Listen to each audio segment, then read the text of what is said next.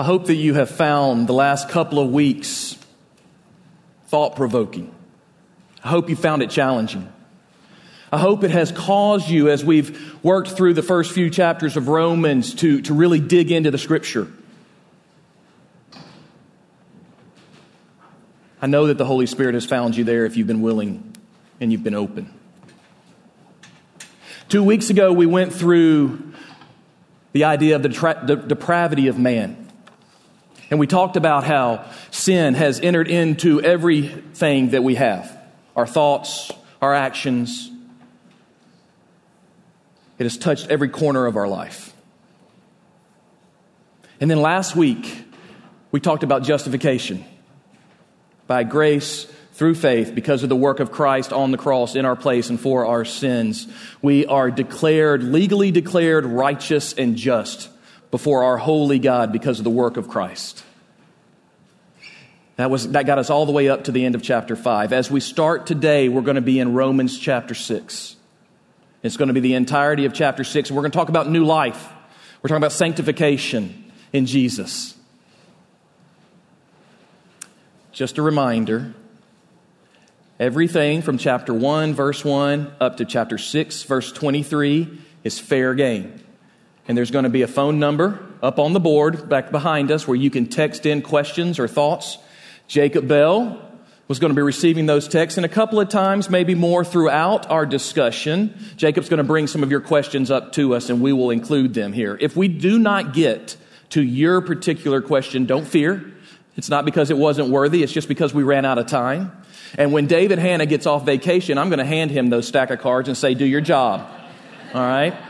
And he will answer those questions through video or through email or in some way, shape, or form. Every question is meaningful, and we want you to understand the text. We're going to be doing it through question and answer. And here in just a minute, I'm going to be asking the rest of the panel to come up. But before we get there, let's go ahead. I'm going to ask you to stand as we read the Holy Word. Now, the whole text is chapter 6 today, but I'm just going to be reading verses 5 through 11. Romans 6, verses 5 through 11. For if we have been united with him in the likeness of his death, we will certainly also be in the likeness of his resurrection. For we know that our old self was crucified with him so that the body ruled by sin might be rendered powerless, so that we may no longer be enslaved to sin. Since a person who, di- who has died is freed from sin. Now, if we died with Christ, we believe that we will also live with him, because we know that Christ, having been raised from the dead, will not die again. Death no longer rules over him. For the death he died, he died to sin once for all time, but the life he lives, he lives to God. So you too consider yourselves dead to sin and alive to God in Christ Jesus. So you, you, consider yourselves dead to sin and alive to God. King Jesus, thank you for your sacrifice on the cross in our place and for our sins. Thank you for your love and your mercy and your grace and for justifying us, God, through your work. Open our hearts and our ears and our minds to what we are called to, who we are called to be as the church. In Jesus' name. Amen. Well, I want to go ahead and invite Miss Catherine Bell and Mr. Jason Dukes up here with me. Guys, anybody want coffee? You want some coffee? Yes. All right. Jacob Bell's got you. All right, well, if you haven't noticed already, Catherine Bell and Jacob Bell, yep, that's the same last name. Catherine is Jacob's lovely wife. They just celebrated their one year anniversary today. That's right you're here. About 9.15, I called Jacob Bell, dude, where are you? What's going on? Catherine's supposed to be on stage. And he was like, hey, we're celebrating our birthday. We're still having breakfast. I was like, I'll talk to you later.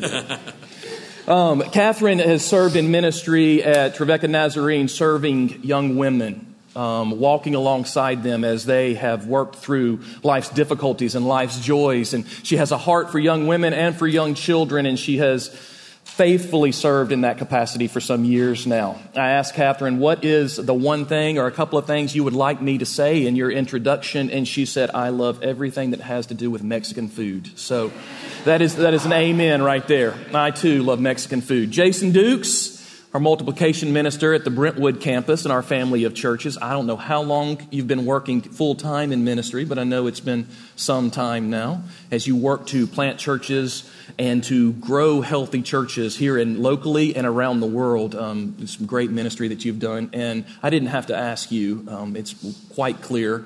His one love, other than Jesus, is Duke basketball. I don't know if it's the name or if it's because they're like the best basketball team around, but Duke basketball is his thing. So Guys, thank you for being here. Yeah.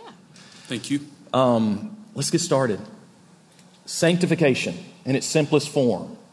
How would you define the word sanctification, Kat? I think sanctification can be a little bit of an intimidating word uh, for a non seminarian like myself. Um, but in its simplest form, I would say sanctification is growth in, in likeness to Christ. So becoming more and more like Him. Great. That's good. Yeah, I think I would. Uh, the only thing I would add to that is the word that's used in the text here, that is typically translated that it it really speaks to dedication and loyalty. It speaks to a a complete submission and dedication to someone, and so. Um, and a loyalty in the sense of the my life, my purposes begin to be about loyalty to that one instead of loyalty even to myself. Nice, nice. So, so last week we talked about justification, and we made the mention that that, that was all the work of God. Like that was His doing. Mm-hmm. Sanctification has a cooperation between man and God. So we are working in conjunction in sanctification, moving from sin towards Christ likeness. Mm-hmm. Yes? We'd agree with that? So, so here's a question for you Where does repentance and forgiveness come into play here, Jason? Well, I think repentance is involved in that we rethink, which is kind of what that word means. I mean, we rethink um, and, and, and our position, and we willingly submit to someone that has declared himself a good king. Mm-hmm. And multiple prophets and teachers have affirmed that. And so we willingly, we think, okay, it's worth surrendering to, repenting of of, of a lordship that I hold and repenting and surrendering, rethinking, willingly submitting to his lordship. Catherine, what do you think? Yeah. Yeah, I think I look back at Romans 3 19 and 20, and it says, Now we know that whatever the law says, it speaks to those who are under the law, so that every mouth may be stopped and the whole world may be held accountable to God. For by the works of the law, no human being will be justified in his sight, since the law come since through the law comes knowledge of sin. And so i think that um, as we begin to move towards um, a more sanctified place that um, that knowledge produces a change within us. Um, and that that becomes a, a, journey an ongoing journey of repentance um, moving closer and closer to christ. Yeah so a repentance uh, turning from mm-hmm. myself as lord and a submission to Jesus as Lord and an ask an actual ask for forgiveness from the Father and it's an ongoing a cooperation between man and God yeah. as we work towards Christ likeness. All right. The passage I just read a second ago at the very end was verse 11. So I don't know if it's up there or not. It doesn't need to be. But in, in that passage, Paul says, You must consider yourself dead to sin. I don't know about you, but I'm, I'm still sinning, man. And yeah. I'm, I'm a believer and I know I'm justified, but how do I, what does death to sin mean to you, Jason? Well, I think first of all, it doesn't mean like what you just said. It, I don't. I would suggest it doesn't mean that I don't sin anymore. But I think, as Paul is trying to describe here, it means that's not who's reigning in my life anymore. I'm, I've, I've, I've died to a life where the King was the one that in self absorption moved me to sinfulness. It, I've died to that life. I'm now trying daily to deny myself and submit to the mission of God. And, and so I, I think, as, as crazy as it sounds, it's like um, how as a kid and as a teenager, I always made better decisions when I was with my dad. right? Or with my mom. It's it's not a for Jesus life or a for God life. It's this constant reminder that I am now living with Jesus. And, and I think that's really important in processing this. That's good.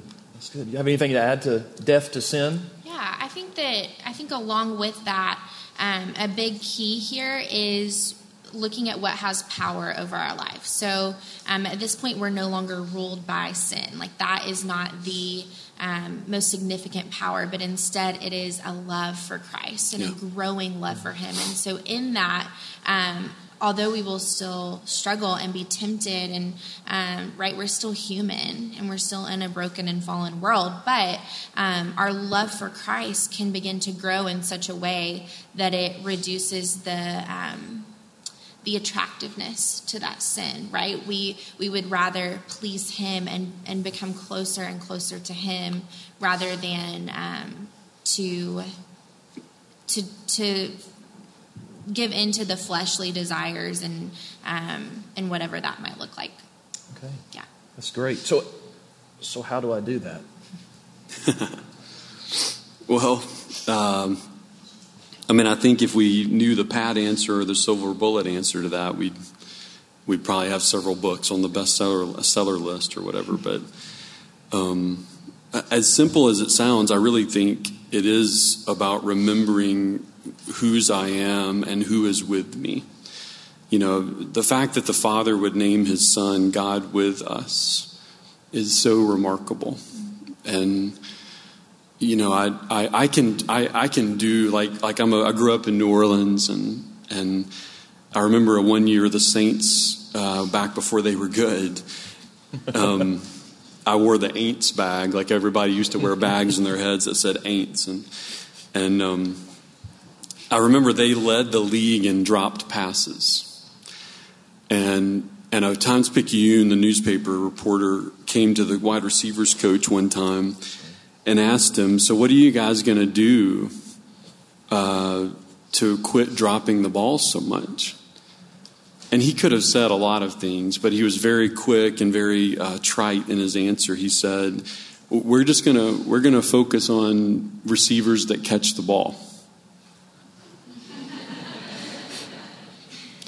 And you think about it, right? Like like you if all we do is focus on not dropping the ball, we typically drop the ball, right? And but if if I can focus instead on as as as as Catherine just said, like we focus on someone has caught the ball mm-hmm. and we get to live with him, the one who never drops it, and you know, the, and so this idea of always living in his presence, of, of recognizing that is my reality. That's, as Jacob said he, earlier, that's what faith is. That's why it pleases him, because I'm believing I'm in his presence at all. I'm believing he is with me and, and that he's good. And, and it's that kind of gratefulness that transforms us. It's not just my effort, you know, to, to, to be a better person. Yeah, I think that as I think about how do I live a life that's dead to sin, uh, knowing myself, knowing yourselves as well as you do, I have to rely on the power of the Spirit. But I also have to know that in Christ I'm, I'm dead to that sin, that the bondage has been broken, yeah. that the chains no longer hold me down, that I now, through the power of the Holy Spirit, have the ability to beat that, to not sin. I can, I can do that now. And my life in Christ, therefore, turns towards bearing fruit, which we're going to get into in just a second. I remember as, as, uh, as I sit here and think about your, your illustration of the saints. Mike Glenn, who loves Oreos, who's the pastor at the Brentwood campus, will walk in the kitchen and say, You know, when I'm on my diet, don't eat an Oreo, don't eat an Oreo, don't eat the Oreo, don't eat the Oreo. What's he thinking about? All he's thinking about the is the Oreo. Instead of eat the apple, eat the banana, do produce the fruit. And I think that is one of the ways that we can, you know, walk away from here and go, instead of focusing on don't sin, don't sin, don't sin, do good, bear fruit, walk with Jesus, focus on Him. Uh, you know, there's some great questions that have, that have come in here. Once I have given my life to Christ by faith, is sanctification required for my salvation? Once I have given my life to Christ by faith, is sanctification required for my salvation? I would suggest no, but it's and it's just because of what's written in the text. I mean, look at verse uh, 19. He says, I'm using a human analogy because of the weakness of your flesh. In other words, he's jabbing at us, saying, in a, in a, in a, in a playful way, you couldn't do this on your own, right? So he says, For just as you offered the parts of yourselves as slaves to moral impurity and to greater and greater lawlessness, so now offer them as slaves to righteousness, which results in sanctification. Right? So, I mean, the answer to the question is, is right there in the text. The sanctification becomes the, it is the fruit. Right. And, and, and the sanctification where we mess it up, and that's where Paul takes this. If you keep reading on Romans 7, 8, 9, and then 10, he starts chapter 10 by saying, You guys have missed the righteous purposes of God because you focused on establishing your own righteousness. And when you miss the righteous purchases of God, you don't bear fruit. And the bearing of fruit comes because of the salvation. It's this incredible gift that he's about to speak so plainly about that leads to eternal life. It's this incredible gift. That's what compels us as we've been given something so undeservedly, but yet so graciously and mercifully, and it's ours. Like it is ours. Paul in Ephesians 2, right? You have been saved. And, and so this, this salvation is ours and the sanctification becomes the result of the believing of it. I, my, my dad used to say, uh, he was a Greek professor and pastor for 50 years, and he used to say um, that sanctification is more about belief than behavior. And, and that seems odd, right? But the more you process that, you begin to realize my, my behavior will be a fruit of a proper of a belief that continues to say, no, you know what, Father, you really are good. You really are King. You really are Lord. You really are loving. You really have given these things. And, and, and, and so I think in that sense, sanctification results because of this salvation that keeps working itself out of in us and out of us. So our, our conduct is it's a product of our character. Sure. So what we believe is, is how we live.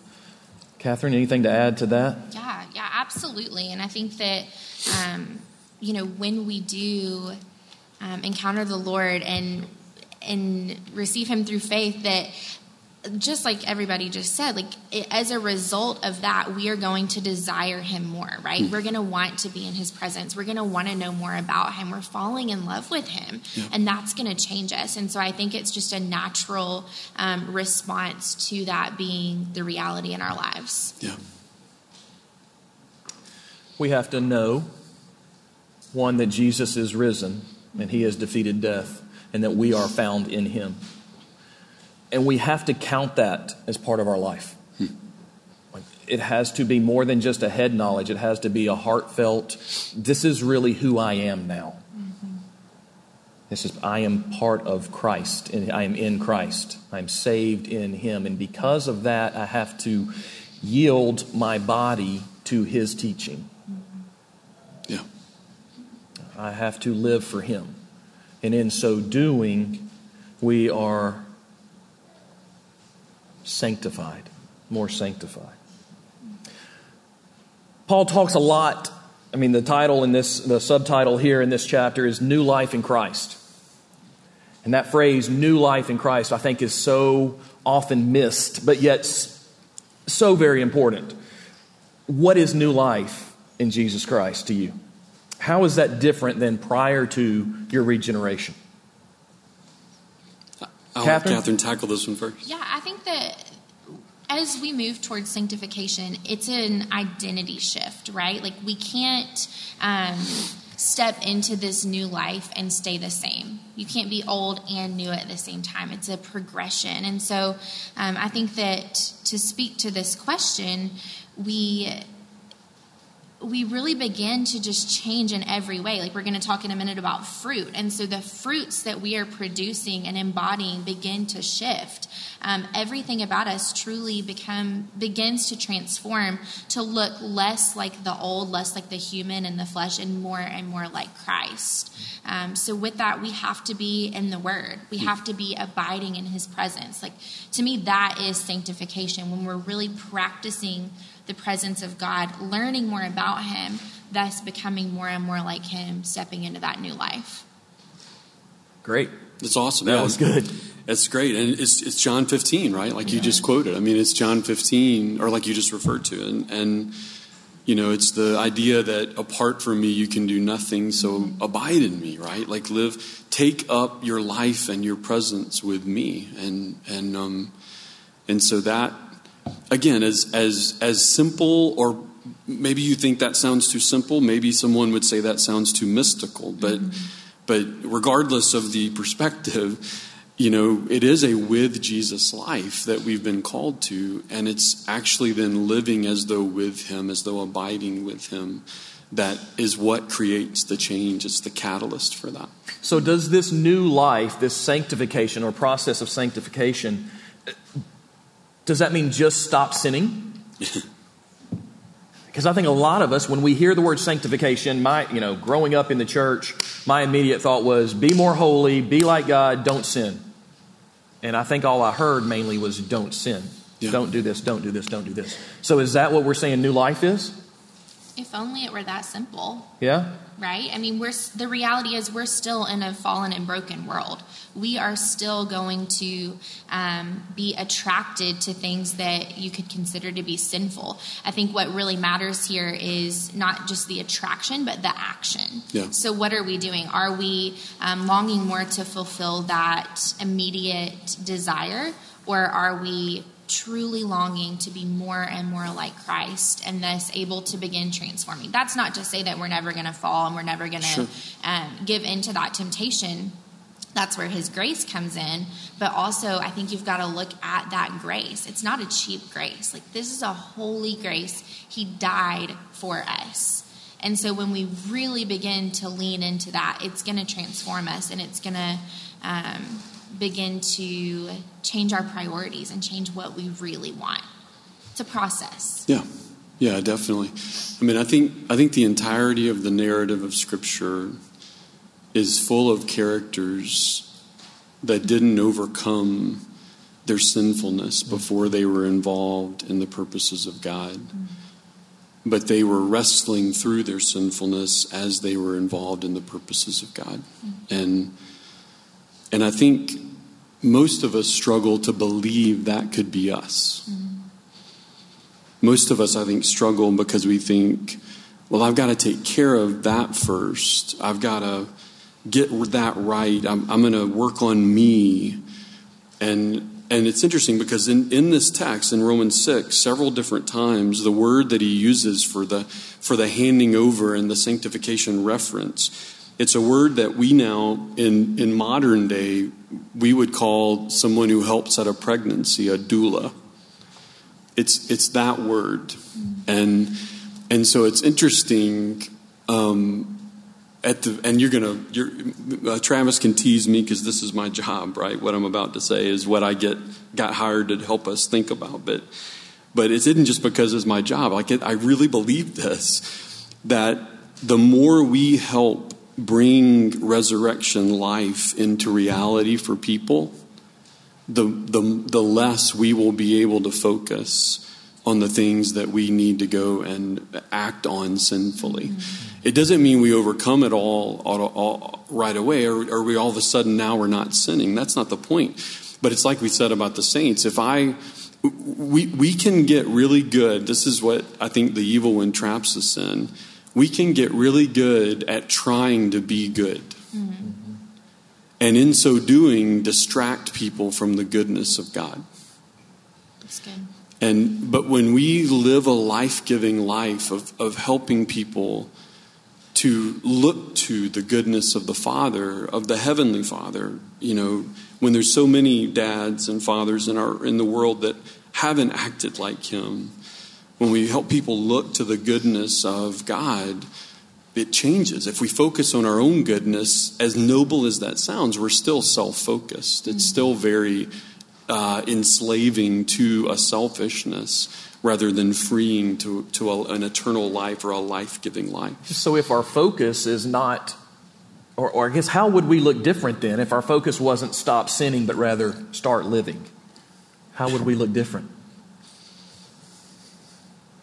Think it goes back to what we were saying earlier about the Oreo or about catching the ball, right? When we um, when we shift our focus to that new life, it's less about shoot, I screwed up again. I um, I gave into that temptation, whatever that may be, and more about Lord, I want more of you. I can't do that on my own. I'm completely and utterly dependent on you.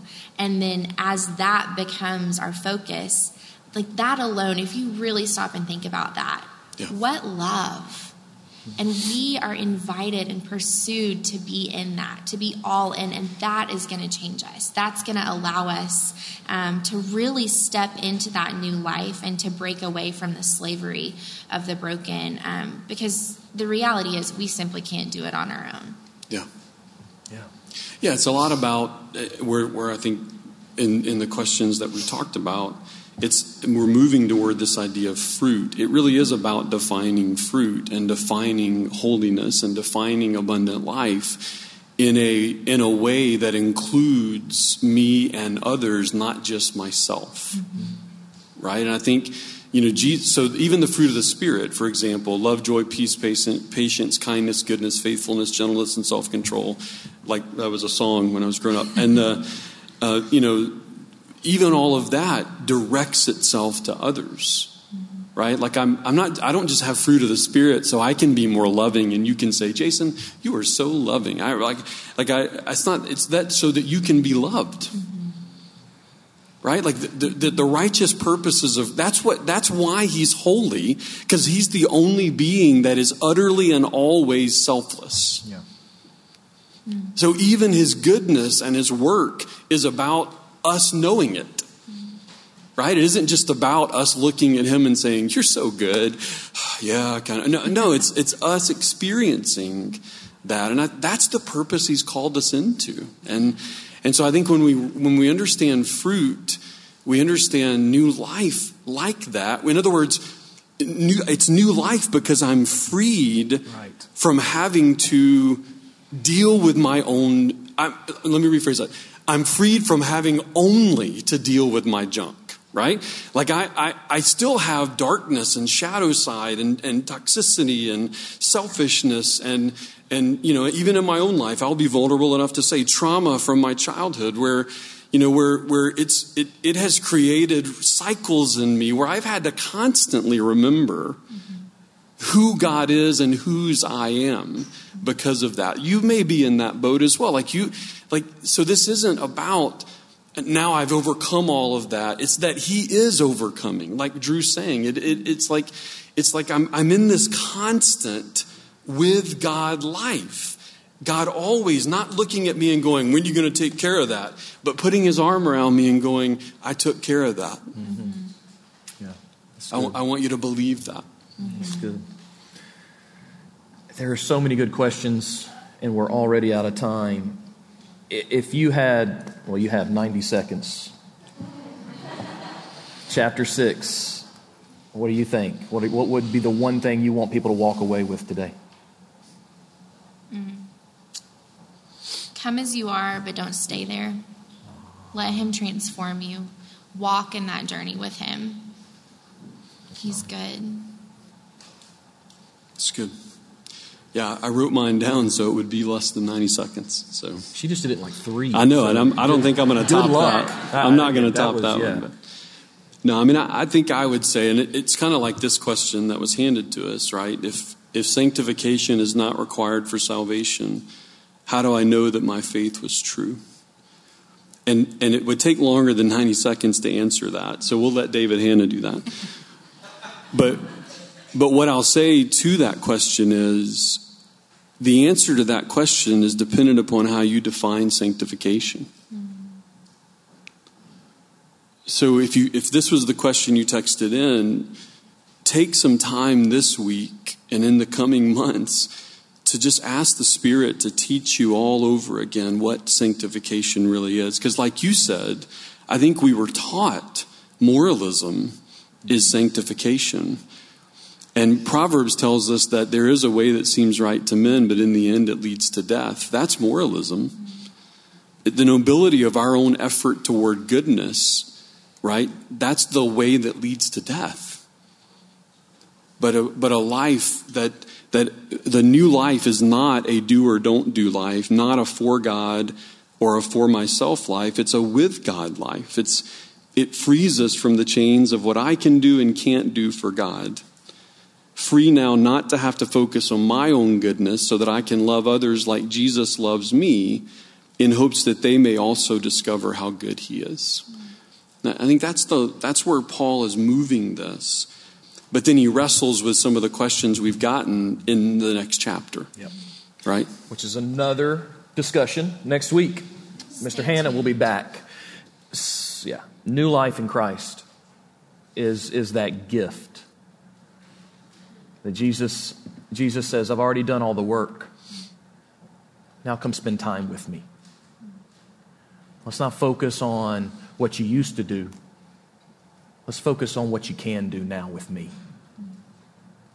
It's so much sweeter than prior to regeneration. It's so much fuller because it's with the Son. It's for freedom that you have been set free. It's new life. Let's give him thanks. King Jesus, you alone are worthy of glory and honor and praise, and we thank you for your work on the cross in our place and for our sins. Thank you for the free gift of life in you. Help us never, as Kat said, to cheapen your grace. Help us to live in the freedom of your love and not to return to the chains of sin, but to bear fruit. In your faithful and freeing name. Amen.